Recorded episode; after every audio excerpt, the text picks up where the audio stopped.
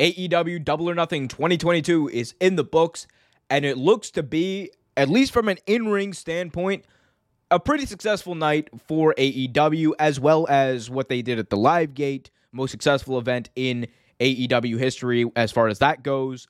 We know that the pay per view numbers that came out were more than the previous year's Double or Nothing or the year before that. So AEW seems to have done very well for themselves in this pay per view, despite a lot of chatter going into the pay per view regarding the status of one Maxwell Jacob Friedman, MJF, and chatter coming out from that story as well as from fans who have mixed feelings about the night's main event. But without further ado, let's just get into talking about the matches one by one. First, let's talk about the pre show match. Hookhausen we finally saw it. Danhausen teamed up with Hook to take on Tony Nese and Smart Mark Sterling. This was a match that I was obviously looking forward to as both a fan of Danhausen, Hook, Tony Nese, and Smart Mark Sterling. They're all my boys. And I was interested to see how we'd get the Smart Mark Sterling involvement in this match, and I thought it was perfect. He came in there. He showed that, you know, he showed a little bit of what he was doing with Tony Nese with the the training but it ended up just being him taking a lot of the bumps, falling on his butt, which is exactly what he was supposed to do. And look, we saw what a lot of people, I, I still don't get where this misnomer comes from that people don't know whether or not Danhausen can wrestle. Everyone who, anyone who's seen him on the indies knows that Danhausen can go when he needs to. He just doesn't need to all the time because he's Danhausen. He's bigger than than just him as an in-ring performer he's got this his own presence, his own aura, his own package that he has to offer. So he's the gimmick. Like like that's the that's where the money is in Danhausen, not necessarily his in ring action, but he can go. He's a good pro wrestler. And we also saw Hook obviously in this match for a while. Hook did a lot of the offense from the Hookhausen side of things, obviously, because he is the cold hearted, handsome devil and the son of Taz. A lot of suplexes, lot of of really getting him over. I, I thought a lot of this match was to get Hook over as the strongest competitor. Tony Nese, by the way, has been making some has been making some waves as well. He was in the top five before this match. He's currently in the running to eventually get an AEW World Title shot, which I think he should get. But anyway, let's not. I'm not going to dwell on this. I could talk about these four forever, but I love the structure of the match and the ending was absolutely perfect. It was comedy at its best. The crowd in Las Vegas was hot for it, and it got everyone, anyone who was watching that, did kind of get excited for the pay per view itself. It got everyone in a nice, fun loving mood. wasn't too over the top, and everybody was over. This was great. Um, so match end match ended with Danhausen, or sorry, with Hook uh, putting a move on uh, Smart Mark Sterling before he t- tagged in. Like he asked uh, Hook for the tag. Danhausen tags in, comes in, puts his foot on Smart Mark Sterling. One, two, three. Danhausen picks up the victory for Hookhausen.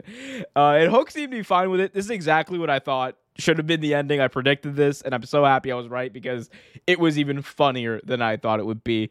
Glad to see this fun, harmless comedy match where the right guy got pinned and I really do think the right guy pinned um, the right guy. So hopefully we'll we'll see a little bit more of this with a rivalry budding between Tony Nese and Hook. Uh, that's going to be a great match on a Rampage one day, and I can't wait to see it.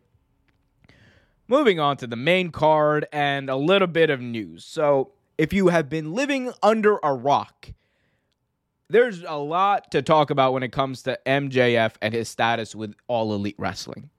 I will cover this on Tuesday's podcast. I will cover this in a separate video as well, but the gist of it is is that MJF essentially no-showed a AEW FanFest appearance on Saturday, the day before Double or Nothing. This was not a work because that is not how you do business with the fans. That's not how MJF typically does business when he's working people. It was not a work. Let me be very clear about that. Now, after that, it came out that MJF did so likely because he is upset with AEW. He's upset with his contract situation. That's no surprise. That's something that's been reported on for a very long time. And there was also talk that he bought a ticket for Saturday night to leave Las Vegas, fly to Newark, which raises some questions because why would he fly out to Newark when he lives in Long Island? Even though could he Uber or could he have someone pick him up? Sure, but I, I it just seemed weird. Uh, that then again, it's a red eye the night before. Perhaps he was trying to make a statement to AEW that he can just leave. Perhaps he was frustrated legitimately. Perhaps that it, it kind of was a shoot that they figured out and now they've turned it into work. Who knows? One thing I do know is that when MJF came out for the opening match, we saw a little bit of a tease there. His music played and he got booed. Like, booed harder than MJF has ever been booed before. This was earth shattering. Like, you could hear. You could hear the anger in the chants that people were saying. It was crazy. So MJF does a little tease. His music plays, and it was about 10 seconds extra. Uh, there were like uh, like a 10 second additional time of him not showing up to kind of maybe tease. Maybe he didn't show up. He comes out, and MJF looks absolutely. He like he could not be bothered to show up to this match. Like he just looked disinterested. Maybe he's leaning into it. Maybe he legitimately feels that way. Maybe it's a little of both. It's pro wrestling, so it's probably the latter. But he comes out, he comes to the ring, they take his robe off, and MJF comes trolls the fans by doing an airplane motion, hinting towards the plane ticket story from the night before, and crowd booed the hell out of that. Wardlow, meanwhile, comes out, no music, security in hand, loud Wardlow chants, loud your uh, loud chants of F him up, Wardlow, F him up. And this match, he did get effed up. MJF did a little bit of, you know, shenanigans, poked Wardlow in the eye, went out of the ring, and basically was on the chase for, or was getting chased for a long time. But eventually the War Dog got to him. And when he did, it was not one, not two, not three, not four, not five, not six, not seven, not eight, not nine, but 10, 10, 10, 10 power bombs with the crowd around him erupting Wardlow just absolutely smashing MJF against the mat. Every everyone in the building loved it. This was exactly what it needed to be. Anyone who says that this was a purposeful burial of MJF has not been watching the television show because whether or not MJF is happy has nothing to do with it. This is how this match more or less should have went with Wardlow going over as strong as po- as humanly possible and MJF being a coward. That has been the story this entire time. This not changing because someone's unhappy or or there's contractual problems. No. This is how this match should have gone. I hope that MJF and and T- Tony Khan work things out because MJF is an immense talent and AEW would really have a tough time filling his shoes. Like he's the best heel in pro wrestling. Um, but we'll find out. MJF got stretchered out. Uh, it was really funny as uh, the doctor, instead of putting the oxygen mask over his nose and mouth, just kind of doesn't look at him and puts the oxygen mask on his nose and eyes, like covering his eyes, because he's a heel. Everyone hates MJF. They don't care about him. Uh, MJF, as he's getting stretchered out, flips off the fans. And there's two ways to uh, read into it, and I'll cover this more later this week. But there's two ways to read into it. One, you could see this as MJF kind of leaving the territory, for lack of a better term. Like that's how you go out when you leave a territory. You go out, getting stretchered out, getting written off, essentially, which I, I think this is because it was later uh, found out by Sean Ross Sapp that MJF texted him and said that he's got a lot to think about and saluting to the fact that he's probably going to be off TV for a while, and we'll see what happens with that. But fun way to kick off the show, regardless. It this was the match that a lot of people, most people, were interested in. I, I'd argue, and at the end, Wardlow got that Wardlow is all elite graphic. There was there were tears in his eyes as Tony Schiavone announced that Wardlow had been signed to AEW in storyline. He's obviously signed to AEW, but in storyline, uh, there were tears. The fans were chanting, "You deserve it," and he was obviously thanking the fans. It was great. It was a great moment, exactly what it needed to be. Fun way to open up this show. Another fun th- thing that happened on this show was the Hardys versus the Young Bucks. Now, before I say what I'm going to say, this was nowhere near as good, honestly, as their matches from Ring of Honor before.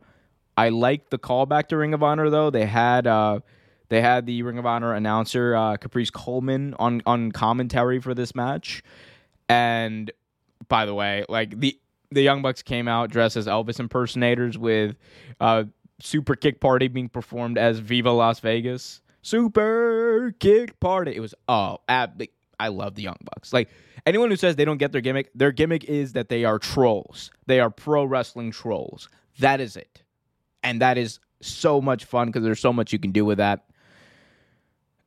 Anyway, Hardy's, Young Bucks, a little bit of a slow start to this match. Honestly, I had a hard time getting into it uh, initially. Hardy took a lot of the bumps. Hardy took Hardy took a lot of the the the, the offense honestly in this match and it's weird because it kind of did look like the Hardys maybe lost a step a little bit.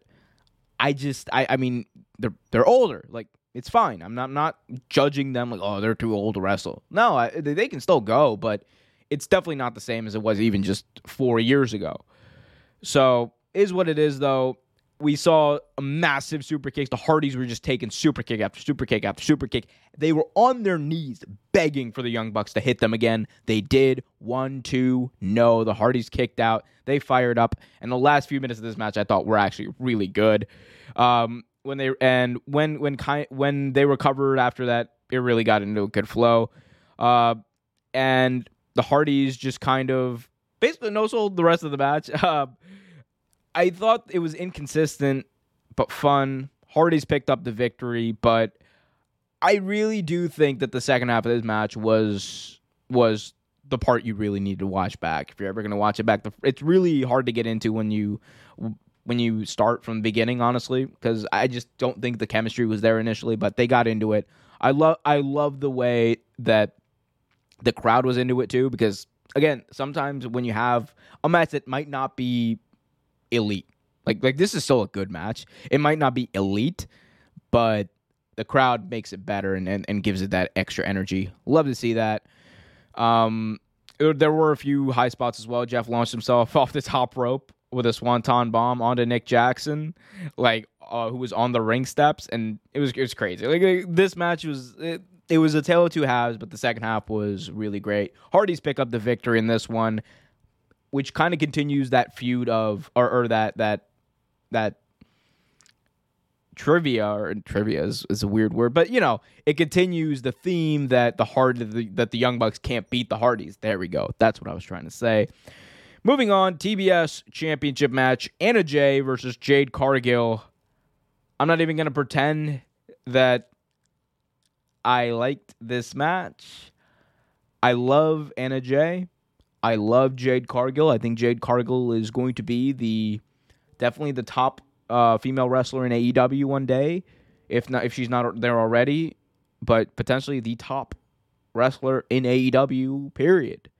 That's how highly I think of her, and she she's a needle mover. The ratings, uh, the the ratings, the notoriety, the the newsworthiness of her, like everything tells you that she's a needle mover. And they've had a match before, Anna Jay and Jade Cargill, and it was a lot better than this. I just did not think that this match was the best that they could do, and I, I, I have a feeling that they would probably agree watching it back. But the story of this match really wasn't the match itself; it was what happened after. Uh, so during the match, Smart Mark Sterling comes out and try. He comes out with a crutch because he obviously took a lot of the offense in the opening pre-show match. He comes out with a crutch, neck neck brace on, distracts the ref, throws the crutch into the ring, but Anna Jay gets it before Jade Cargill can and hits Jade Cargill with it. After a little bit, both women are on the top rope and we see the former Malcolm B- the former Malcolm Bivens come out, uh, which uh, was absolutely crazy, guys. Like it was absolutely crazy. Um, Stokely Hathaway is his name, by the way, uh, in in on the or was his name on the Indies and is now his name there. But a lot of WWE fans will know him as as uh, Malcolm Bivens. Anyway, Stokely Hathaway comes out unexpected, big uh, surprise. One day after his 90 day no compete with WWE's up, which is awesome, legal. Can't sue him. Can't sue him. WWE. Uh, that distracted Anna Jay, and Jade Cargill was able to hit her move from the top rope. One, two, three, retain her TBS title. The baddies and Stokely Hathaway were celebrating with Cargill, smiles on their faces. And as it looked like they were setting up for a three on one assault on Anna Jay, Kris Statlander comes out. And Statlander is defending her friend, but also has a huge smile on her face. And we're wondering why. Why is Stat so happy? What's about to happen? Maybe she's good about to turn. That's what I thought. But no we see the debut of the fallen goddess Athena, formerly known as Ember Moon in AEW. Athena, perhaps the best ring general out there. Uh, who's a free agent? Definitely the best ring general I think uh, out there it, uh, that that was a free agent, but one of the best ring generals in WWE, er, er, in WWE in pro wrestling. I, I thought this was great. Uh, the match you could argue was more of a segment that is going to lead to more great matches down the line. Definitely a six uh, person tag team match uh, on probably maybe maybe we'll even get that this week on Dynamite. I'm not sure what the card is yet for the Forum show in LA, but Athena being all elite is a huge deal as well as Stokely Hathaway. They're probably going to J- Jade Cargill is probably going to move away from Mark Sterling. Is definitely going to move away from Mark Sterling being her full time manager and Stokely Hathaway. I think Stokely Hathaway is great mouthpiece for her, and it's just going to get better from here. It's just going to get better from here. But the match itself was what it was. Uh, anyway, moving on. Death Triangle versus the House of Black for the 80th time. Look, it is extremely difficult for these six competitors to have a bad match with each other. The spots were all great. They were all over. The crowd was hot.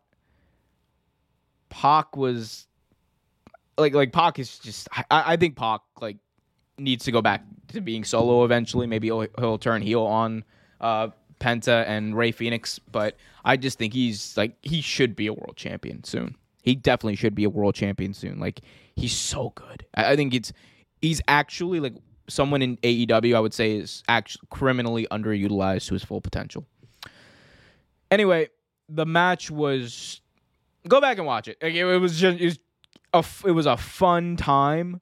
Um, Hook in the end, Hook set up for the Black Arrow, but then the lights go out, and then out comes Satnam Singh. No, no, it was not Satnam Singh. Um, no, lights go out. Ready now. Julia Hart spraying mist in the eyes of Pac when the lights come back on, aligning herself with the heels, finally joining the House of Black. Julia Blackheart, whatever you want to call her. It paid off the storyline that has been building since basically what was the Christmas episode of AEW Dynamite when Julia Blackheart or Julia Hart got blinded by the black mist of Malachi Black. It here's the thing. I still think that holding it off for so long was a mistake. They definitely could have done this. They could have done this at Revolution because they had the exact same match without Rey Fenix. Like it, without it was, it wasn't Rey Fenix. It was uh, Eric Redbeard in place of him because Rey Fenix was out with an injury.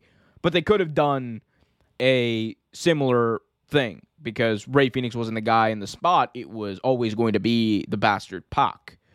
So I don't know why they held off. Whatever. Like, I still think they held off for too long. That is the critique. But in the end, the moment was great. The moment of Julia Hart finally turning heel and and paying off the storyline was great. The match was amazing. Bell to bell, like this was up there as far as one of the top matches tonight, and unexpectedly so because we'd seen this like 80 times. Anyway, moving on. By the way, House of Black picked up the victory. If I, I feel like I already said that, but just so you know. Moving on, the first of our two Owen Hart Foundation finals. We had the ROH TV champion Samoa Joe taking on Adam Cole, baby. Men's side of the tournament. It was not great. Not as great as Samoa Joe and Adam Cole should be. I thought that the match kind of was the layout was kind of predictable. The structure, like the structure was obviously predictable. I just said that, but just just it didn't seem to have the heat of uh, an Adam Cole and Samoa Joe match. It started off like like the crowd was into it. I just think they lost them at a certain point, and I I don't know. I just didn't I just didn't like it. Uh you know, like, there was so much more I feel like they could have done. It was just kind of like the old Fish and O'Reilly coming in. Oh my God, distracting Samoa Joe. He lowered the boom. One, two, three. Cool. Like that's fine. And it's great Adam Cole. Like Adam Cole was supposed to win. I understand. I just feel like this could have been a much more compelling match and and both of these competitors are are better than what they were and what they showed uh, on Double or Nothing.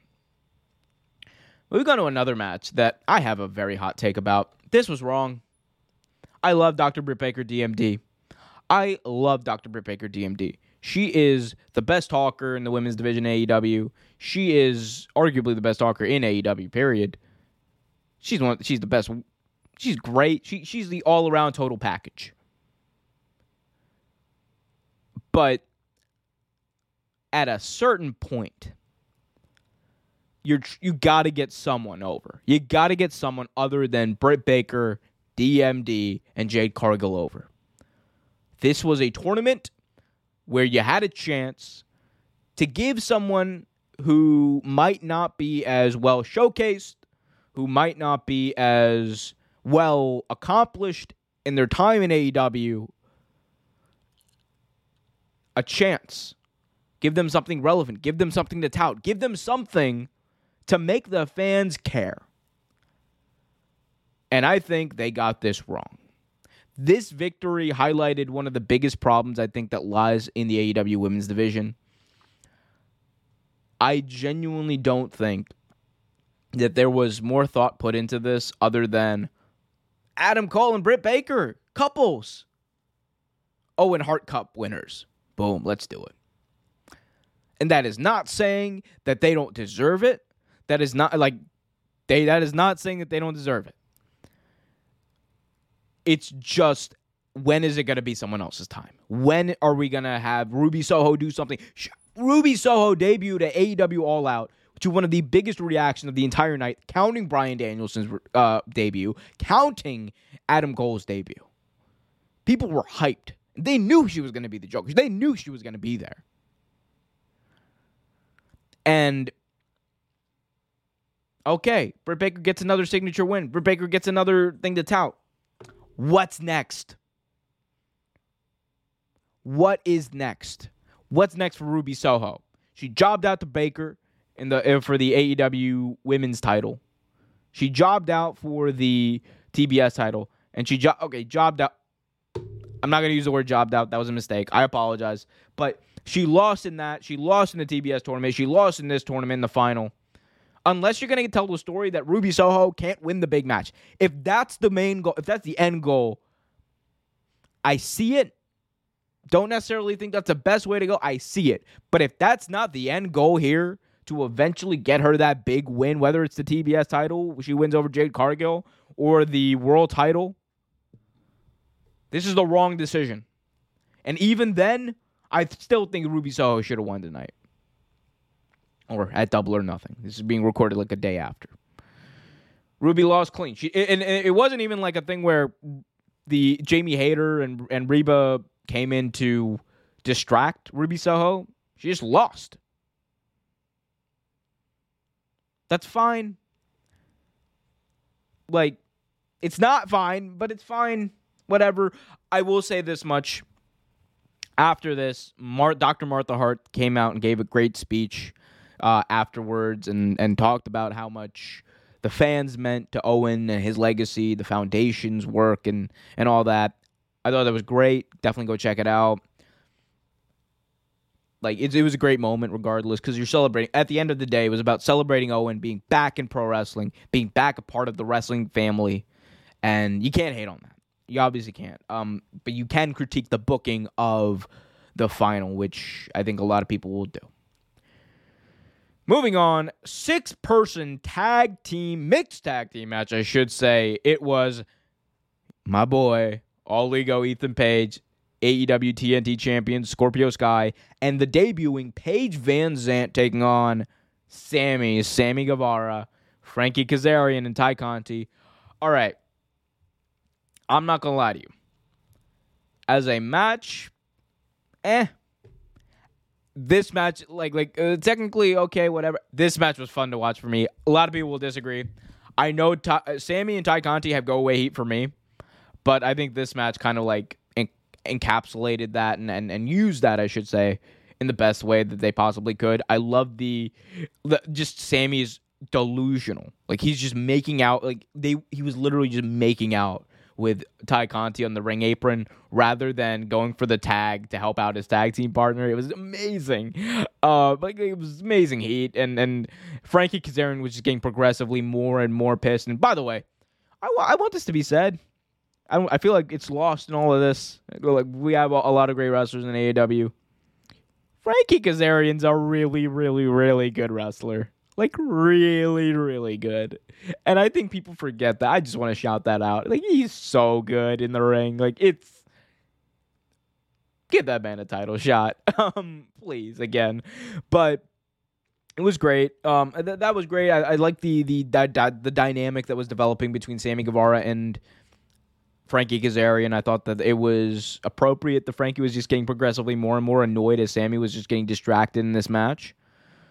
Scorpio Sky was good. Paige VanZant was the person that everyone had their eye on in the in the few minutes that she and Tay Conti went head to head. I thought she did fairly well. I really did think she did fairly well. The music, by the way, big shout out to Righteous Reg of Grapsity Podcast for for getting that. Um, was good. Um, and I think Scorpio Sky looked really, really good in this match. He came out looking the most impressive out of everyone in this bunch, and and I love that. He's a TNT champion. He's just got a new belt. They're going to LA on, on Sunday or on Wednesday. He should be a focal point, if not the focal point of this match. But throughout the match, as I said, Frankie Kazarian and Sammy Guevara were arguing. At one point, Frankie left Sammy for dead. Like Sammy was going for the tag. Frankie leaps off the apron because he's just annoyed with all the antics. Like says, I'm done. I'm done wasn't done. He just kind of like said, I'm not helping you here. Sammy gets his butt whooped. Frankie comes back into the ring and he hits a cutter on Scorpio Sky. At, at which point, Tay Conti comes out, starts berating Frankie Kazarian. And as Frankie Kazarian just kind of blows it off, turns around almost into a super kick from Sammy Guevara.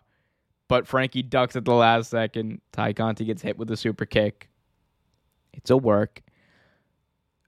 She took it like a champ. Sammy looked absolutely devastated. Uh, oh, it it was it was great drama. Um, like it was good. Like here's the thing. I know there's gonna be people who have a problem with this. On a five hour pay per view, it it like if this was your pee break match, if this was a match where you just left your seat and get went to do something else or, or went to go get food at your house, yeah, okay, that's fine. I still enjoyed this, and maybe it's just because I'm a mark for everyone involved, but it, it was great. I thought again, Paige VanZant I think did very well, uh, and trajectory for her, who knows what it could be. I think she could be a big superstar, but love the fact that we're. I, I like the fact that they included this. Like it, it was a fun moment, and it kind of was a break in between some some hard hitting matches. Speaking of hard hitting matches, let's talk about this Unsung Heroes of the Night. A match that literally had no reason to happen, just happened because Darby Allin, great wrestler, Kyle O'Reilly, great wrestler. Go out there and see who wins. I wasn't expecting to like this match as much as I did. Genuinely. Was not expecting to like this match as much as I did. Darby Allin, by the way, I talk about his crumple physics being just beyond Jeff Hardy's level of crumple physics. Like I've never seen someone's body just kind of like crumple up, contort the way his can when he's flying through the air. There was one spot where he he tried to go for a suicide dive on the outside, and Darby just kind of hit, like I, I I forgot what happened. What was it? Was like I think his he was going for the suicide dive and his I think his foot hit the bottom rope which kind of made him almost cartwheel into Kyle O'Reilly on the outside, and it, it looks so cool because it happened so fast. Um, like the the crowd loved it. They obviously loved these two people, and and it was it was just great. It, this was great. Kyle O'Reilly, by the way, people forget too. He's another guy, really good wrestler. Darby Allin was throwing his body all over the place. O'Reilly was really was, was really focused on on striking in this, which I, I, think was a good dynamic between the high flyer and the and more so the striker and O'Reilly. Um, but I thought this was great. I think these two put on a match that didn't really need to happen. But if you watched it, you're kind of like, I'm glad that did. I'm glad that did. And and I don't think and Darby Allin didn't look weak in losing it. By the way, he he lost it um after um after O'Reilly uh uh pinned him one two three. But I don't think either man looked really weak in this. I thought it was just good. It was a good match. And again, worst case scenario, if you went to go do something, it didn't have stakes, so it didn't matter too much. But when this is the only match with really no stakes on the card or, or no storyline reason for happening, that's fine. Like one match, fine. On, on a five hour card, that's fine. Moving on, World Championship time. AEW World Women's Women's World Championship. Thunder Rosa, the champion, defending against my girl Serena Deeb, who I knew was gonna lose the second she sold a belt. Like you never steal a belt on TV weeks before a title match and expect to win. It, it never happens.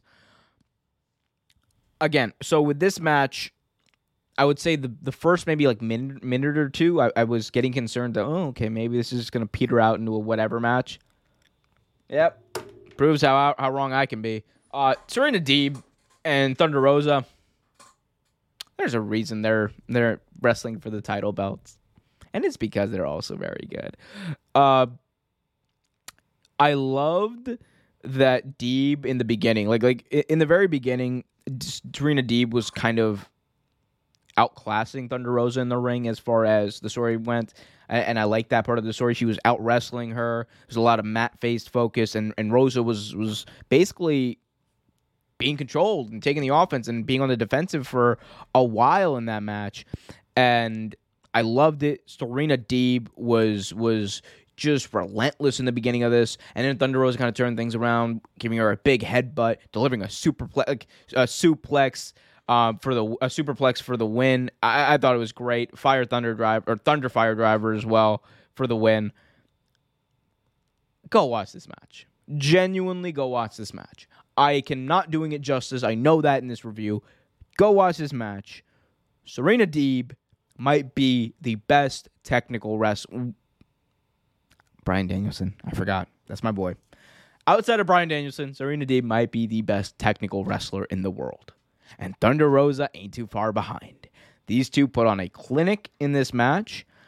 The crowd erupted in a way that I don't think they have in a women's world title match, genuinely in a women's world title match in a while. Perhaps even back to the previous Double or Nothing with with Hikaru Shida and Dr. Britt Baker DMD.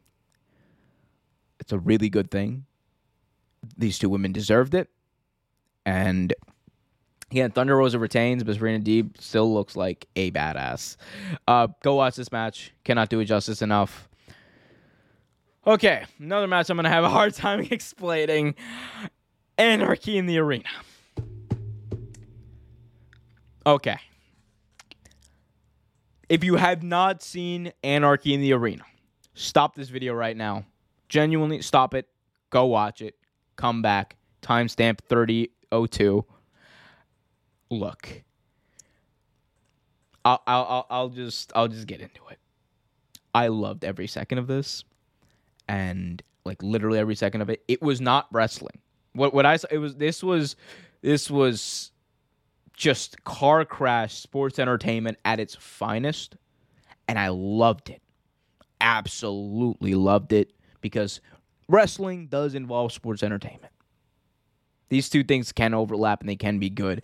And this is the prime example Blackpool Combat Club, Santana, Ortiz, Eddie Kingston, and the JAS. JAS come out first. Chris Jericho plays his whole song, and then we see all members of the Blackpool Combat Club, as well as Santana Ortiz and Eddie Kingston, come out into the crowd with Jon Moxley's music playing, Wild Thing bursting through the T Mobile Arena. And then JAS says, let's go. The Jericho Appreciation Society goes into the crowd after them. They're all in different parts of the crowd, too. The visual of all of them coming out. It was kind of like. It was kind of like actually like uh, a little bit of the shield thing, but they were in different places. Uh, I thought it was a I thought that was really cool. But so they all spread out in the fans. They are fighting amongst the fans, and it is mayhem. It is bedlam, and all the while, Wild Thing is still playing. It's like an ECW when New Jack's theme was still playing throughout his entire match, and this went on for minutes. The song ended. And it came back on, and the fans erupted for it. And they were singing through the whole thing as all 10 of these men are beating the ever living God out of each other big shout out to Matt Menard, who he's not just going to need a doctor. He, he, didn't just need a doctor when this match was done. Someone get him some plasma. The amount of blood he lost in the first like minute of this match was crazy. So big shout out to him. We had many great spots. Jericho running away. Uh, there was a spot where where Jericho, like this was like the song was still playing, and Chris Jericho and Jon Moxley were fighting near the the uh, the audio desk at, at at at the cam at the hard cam side of things, and Jericho, just being the angry heel that he is, takes the soundboard, unplugs it, and the music stops, and you just hear boos, and Jericho's loving every second of it. Uh, Moxley took a fork and rammed it into the face of Matt Menard. We had a pile driver from uh, from Danny Garcia onto, I believe, Santana onto a steel steps, onto the steel steps. Uh, backstage, Matt Menard, by the way, was bloody all over. I, have said that eight times, but it's true. He's bloody all over. Him and Eddie Kingston are fighting backstage. And Eddie Kingston just takes some mustard and throws it on the Matt Menard. like, and there's fans everywhere. Like, they go out into the fans again. It was, it was nuts. I cannot explain every great spot in this match without without just do not doing it justice again. You have to. If there's one match you go back and you watch on this pay per view just for fun, it is this match. Like I watched it back like at least two times in the past 24 hours. It's so great. Anyway, finish of the match, we see Moxley and Danielson kind of have have Jake Hager and Chris Jericho on the ropes.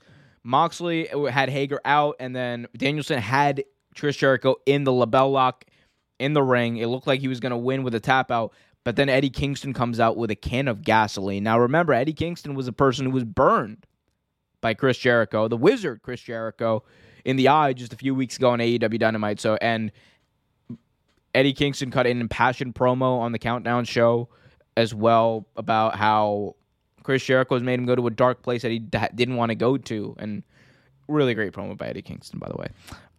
Anyway, he comes out with a can of gasoline and as Danielson has Jericho in the LeBell Lock, he pours the gasoline on both Danielson and Jericho.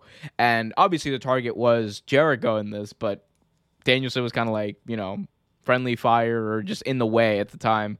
And Danielson's pissed because he's like, What are you doing pulling gasoline on me? So he pushes uh, Eddie Kingston. Kingston, angry, just tackles Bryan Danielson. They're fighting. Moxley's forced to push uh, Eddie Kingston away which the dissension allowed Jake Hager to come back in uh, and and and Jericho to recover. Jericho hits a Judas effect on Eddie Kingston, takes him out. Hager shoulder tackle onto oh, to Moxley, who landed onto a table which had another like bo- a board with barbed wire on it. Moxley was out of it after that. He lost a lot of blood too.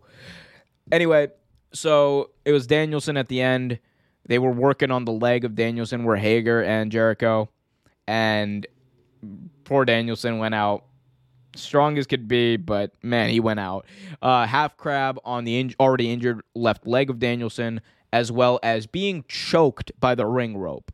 Like, cause, cause I forgot to mention this. Adam uh, Ambrose, Ambrose, uh, Jon Moxley, I should say, uh, unbuckled the first ring rope. So all the ring ropes were just wild in the ring, laying around. And Danielson passed out. Jericho Appreciation Society won. Fun match. Fun match. to lead to some really interesting promos and maybe even some great matches between Eddie Kingston and Bryan Danielson. But I really do hope that we end up with a blood and guts match between these two teams because this that that would be perfection. Moving on. AEW World Tag Team Championships. The defending champions Jungle Boy, Luchasaurus defending against Keith Lee and Swerve Strickland, as well as the team of Ricky Starks and Powerhouse Will Hobbs. Action was fast and furious. I thought that the team that really stood out to me in this match was Keith Lee and and and uh, Swerve Strickland. I, I was rooting for Ricky Starks and Powerhouse Will Hobbs, but it really was like Keith Lee and Swerve Strickland, Swerve Strickland especially. I am. He's gonna be a world champion one day, and if he's not, it's because someone, uh, someone did something wrong. Like not him, someone else did something wrong. That's the only reason that he's not gonna be a world champion in some professional company one day. Um, uh, Jungle Boy obviously did his thing. Jungle Boy just continues to show why he should be, I think, a singles competitor at some point, and why I think he might be the one to turn heel on Christian Cage and not the other way around. Uh, Jurassic Express overcame both these teams to to win. The again, a lot of people were there were a lot of people in this match. All these teams did great. There was one spot where I thought that Keith Lee Swerve had it. Like they like they hit like Swerve hit his double foot stomp. I thought it was over ah, but then they kicked out, and in the end, Jungle Boy hit his move, uh, and they they were able to win the match. Um, I will say this.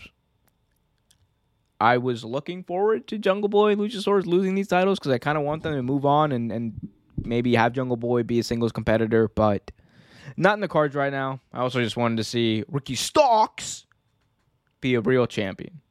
Put some real gold around that waist, people. Speaking of gold around people's waists, the main event, the AEW World Men's World Championship. Hangman Adam Page, the world champion, defending against CM Punk. Okay. A lot of talking about this match. Spoiler alert, CM Punk won. Another spoiler alert, it's not the end of the world. And this made sense both business sense, storyline sense. I'll get to why in a second. This was a good match. It was a really good match. And I think the crowd was hyped for it. Hangman Adam Page had a fire under him that I have not seen in a in, in a match. And he's he's he's performed better than well. He's performed he's excelled at almost every defense he's had. I like I like this is my favorite out of all his defenses because he had that fire throughout the match. It just seemed like a different gear. Um, so let, let, us talk about the finishing spot because that's really what everyone's going to talk about and what everyone wants to talk about. Finishing spot saw CM Punk. Sorry, so CM Punk reversed a buckshot lariat into a GTS attempt, but he was struggling to get him down for the GTS. He ended up spinning him around, hitting the referee. Referee's down, and Page ends up hitting the buckshot. Referee's still down, but Adam Page, with a second of with a second of hesitation, looks over, sees the AEW World Championship, and he takes it. The very title that Adam Page swore to defend from CM Punk. The very title that Adam Page worked his entire time in AEW, like almost two years, two and a half years, to finally attain at Full Gear 2021. Adam Page, title in hand, crisis of conscience, you could say, thinks about hitting CM Punk. CM Punk looks up at him, begs him not to. Referee still down. The hesitation ends up costing Page. He throws the title down because that's not the millennial badass cowboy that Adam Page is. But it didn't stop CM Punk from picking him up for a GTS, hitting it, Referee comes to life. One, two, three. And new. All Elite Wrestling World's Heavyweight Champion, CM Punk. All right. Let me explain why this is this is a good thing for AEW, both business wise and storyline wise. Business wise, he is arguably, I'd say inarguably, but I'll say arguably for your sake, the most the, the person in AEW with the most name recognition, mainstream, the heart uh, like he, he will bring over fans. He's already shown to do that. He's had a direct impact on the business no matter what Eric Bischoff says because Eric Bischoff sure knows what he's talking about when it talks about running a wrestling business, right? Right into the ground. Um anyway, no, seriousness, CM Punk this was a decision that was great for business because you're going to have a hot summer, a wet, hot American uh, straight edge summer with CM Punk. Uh, summer Punk 3.0 is upon us, and it's great business wise because he's the big he, he is the biggest star, having the biggest belt, putting the spotlight on him and the company. It's going to be better for the company in the long run. And also, just putting this out there. Are you telling me you don't want to see a summer of punk? After seven years, CM Punk returns to pro wrestling and he wins this. Look, it's going to be three months. I am. I think CM Punk is going to lose at All Out, and he should lose at All Out. I think it should be to MJF, but we'll get to that another time because it looks like maybe that's not going to happen. Maybe MJF is done. We'll talk about that on the podcast tomorrow. But um, in the end, I think this was the right decision. I liked it. I liked the match. I thought again, it had a few different years, but the ending was just about. It was honestly, it's honestly the most honorable way Hangman could lose the title in the to CM Punk, which is his own conscience cost him that, and that's like the you could build you continue the story of the struggling, self conscious millennial cowboy. And I promise you this. Hangman Adam Page will be AEW World Champion again. He will be the first ever two time AEW World Champion. Mark my words on that. All in all, most successful AEW Double or Nothing uh, ever, at least commercially. Uh, they sold they sold more pay per views, pay per view buys than they did for any of the Double or Nothings uh, before that. As far as ranking them, I would still put the first Double or Nothing ahead of this one. I think this was one of AEW's like in ring wise. I thought it was a great pay per view. I thought it was a great pay per view in ring wise. Like there were like the the Jade Cargill match. I thought was like you know iffy. Um, the what was the other match I thought that was iffy again also there 13 matches on this card, so that was it was a long time.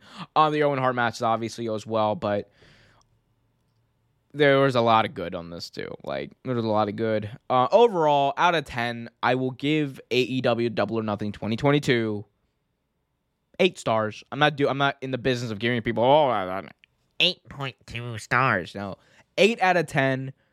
B to B plus. I think they it could have done better in a lot of places, but in the end, most of the right results. Um, and really a lot of good in ring action. Let me know what you guys thought about AEW Double or Nothing, though, in the comment section below. Hit that like button, subscribe, and hit that notification bell so you get notified whenever a new video is released. Until next time, I'm McHugh for Real Take Wrestling. Keep it real.